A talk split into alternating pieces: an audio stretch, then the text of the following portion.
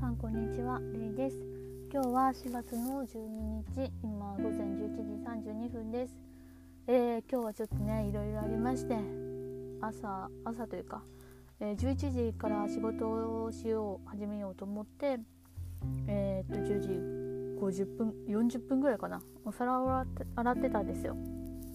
朝ごはんで使ったお皿とかをね洗ってて。で今日夫が仕事休みで、えー、リビングでゴロゴロしてて。うーん。でなんかお皿を洗っててこう私が使ってるお茶碗をねこう洗ってて。でそれを洗って置こうとした時に手が滑ってガシャンって割れちゃったんですよね。で結構お気に入りのお茶碗だったんですけど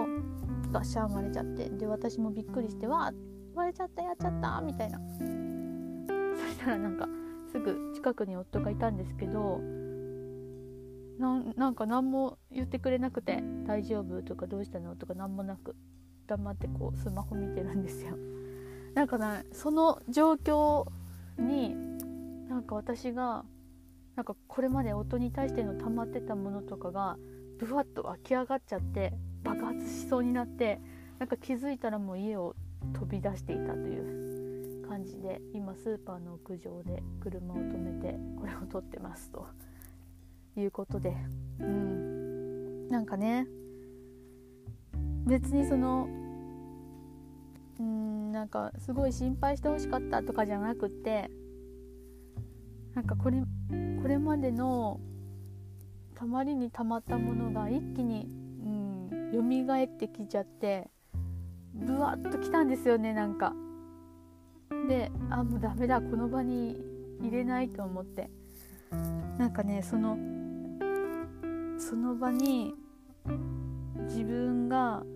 こういるのを客観的に見てすごいいたたまれない気持ちになっちゃってうん気づいたら家を出てましたね。家を出たと言ってもあのお迎えまでには帰るので家出とかじゃないですけど。なんかね虚しいね。もう夫に対してはもう溜まっていることがいっぱいあってでもそれはお互い様だと思ってその例えば夫はゴミ出し当番なんですけどゴミ出し当番というかゴミ出し係なんですけどそのゴミを出すだけで新しいゴミ袋をかけないんですよ。で私はそこまでやってほしいわけですよね新しいゴミ袋をかけるところまで。でもそれを言うとなんか出してやってんだからそんくらい自分でしろよみたいなこと言われるんですよね。なんかそういうのじゃなくって みたいな。そのゴミを出すという行為は新しいゴミ袋をかけるところまでがゴミ出しでしょっていうそれをやってほしいだけなんですけど夫からしてみれば出してやってるんだからそのゴミをかけるぐらい自分でやればみたいな感じなんですよ。なんかね私が家で働いてるからですから家で働いてるからですかね。めっちゃ噛んだ。うーん。なんか私がやって当たり前みたいに思ってるんですかね。私も働いてるんですけどね。なんかもうそれで虚しくなっちゃって。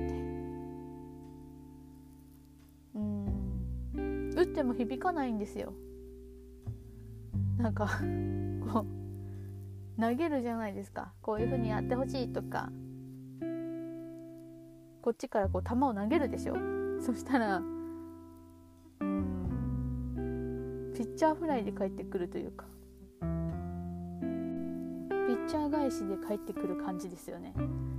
私はキャッチボールをしてるつもりなのに向こうがめっちゃ勢いよくこっちに向かって打ってくるみたいな 感じなわけですよ。野球に例えると、うん、伝わるかな？キャッチボールがしたいのに向こうはバッターボックスに立ってるんですよね。なんか違うんですよ。コミュニケーションがちゃんと取れてないですよね。私は取ろうとしてるつもりなんですけど うん。うまくいってない感がすごいあります。まあそんなこんなでそのただお皿が割れただけなんですけどうん、これまでの積もりに積もった夫の不満みたいなものが一気にブワって出て湧き上がってきてなんかそれを吐き出しそうになったというか何て言うんだろうな爆発しそうになったわけですよ私が。でもその結局その不満を持ってるのはそのお互い様じゃないですか多分。夫は夫で私に対して不満があると思うんですよ。例えば私が朝起きれないとかね。朝起きれないからえー、っと起きれなかった時に夫がまあ保育園に連れて行ってくれるんですけど、まあ、多分そういうのもその向こうは不満に思ってるだろうしそういうのってやっぱりお互い様だと思うからその爆発させたくはないんですよ。私も。こう感情に任せてああだこうだって言いたくはなくてその場その場でこうしてほしいああしてほしいとかを伝えてきたつもりだったんですけどそのうんねピッチャー返しで帰ってくるから私もあんまり言わないことも多くって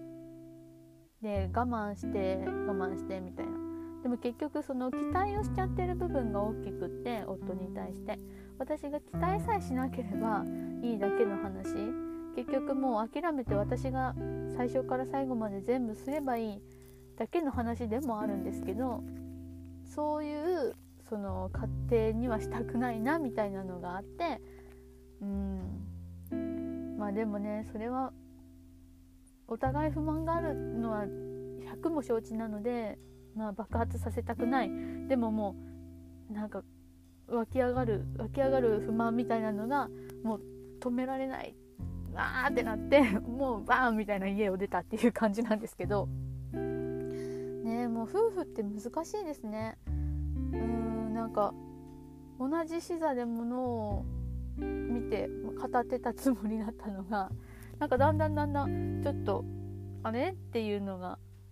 うん感じてきて、まあ、最終的には、うん、不満が爆発するみたいな結局うんなんていうか。私はもっと仲良くお互い平等に過ごしたいだけなんですけどうん難しいですね。やっぱお互い育ってきた家庭環境が全く違いますからね。ね夫の実家はもう本当にザ昭和みたいな感じの家庭なんですよ。お父さんが大黒柱で。母さんが家を守ってみたいなね、まあ、そういう家庭に育ってたらやっぱり男は働く家では休むみたいな そういううん固定概念があっても仕方ないかなというふうには思うんですけどうちの家庭はもう全然そんな感じじゃなくてむしろその母が一人で女で一つで私と弟を育てたみたいな感じでまあ、母も働いていたので私が、えー、父親代わりではないですけど、えー、母が、えー、大変な時とかは、うん、私が夫の夫じゃないわ弟のご飯を作ったりとか、うん、家事もしたりとか。まあ、そんな感じの家庭だったので全くやっぱり育ってきた環境が違うわけですよ。それで一緒に暮らすってなって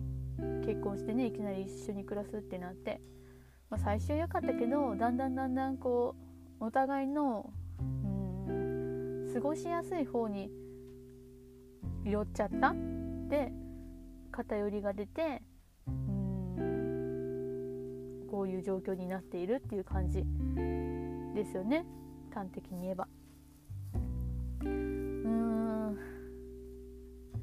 どうしたらいいんですかね。私はキャッチボールがしたいんですけどね。そんなに難しいことなんですかね。うん。やっぱり 私の、えー、育ってきた家庭父と母がうまくいってないのでその私はうまくいってる実例を知らないわけですよ。その夫婦関係がうまくいってる実例が私はわからないわけですよね。その夫婦関係が、えー、悪くなる実例ならいくらでも知ってるんですよ。だからそれをうん踏まえて悪くならないように悪くならないようにってやってきたつもりだったんですよね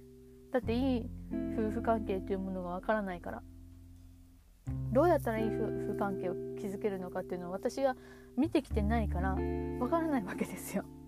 だからせめてそのこうしたら悪くなるっていうのをこう子供の目線で見てた父と母のその実例をもとにうんその悪くならない方へとこう頑張ってやってたつもりではあったんですけどうんうまくいかなかったですね。まいうまくいく夫婦関係。その夫婦円満な家庭子供もいて夫婦も円満で楽しく暮らしている家庭ってうんどういう工夫をしているのかな？その生活において。うん。そういうのを知りたいです。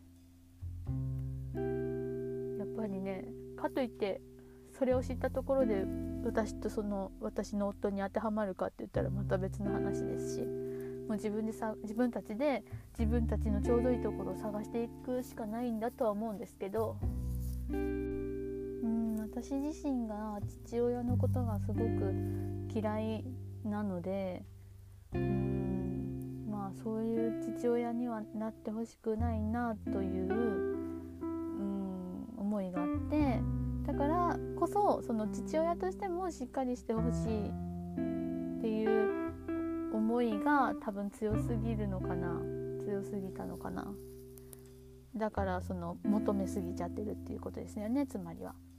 うーん。なんか話がまとまらないままもう12分とかになっちゃうので今日はこれくらいに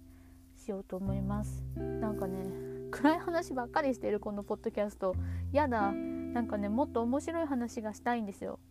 例えば私がギャルが好きだとか私が好きなアイドルの話とかもっと明るい話をしたいんですけどついねやっぱりメンタル病みがちなんでつい暗い話ばっかりになっちゃって申し訳ありません。ここまで聞いてくださった方本当にありがとうございます。またお会いしましょう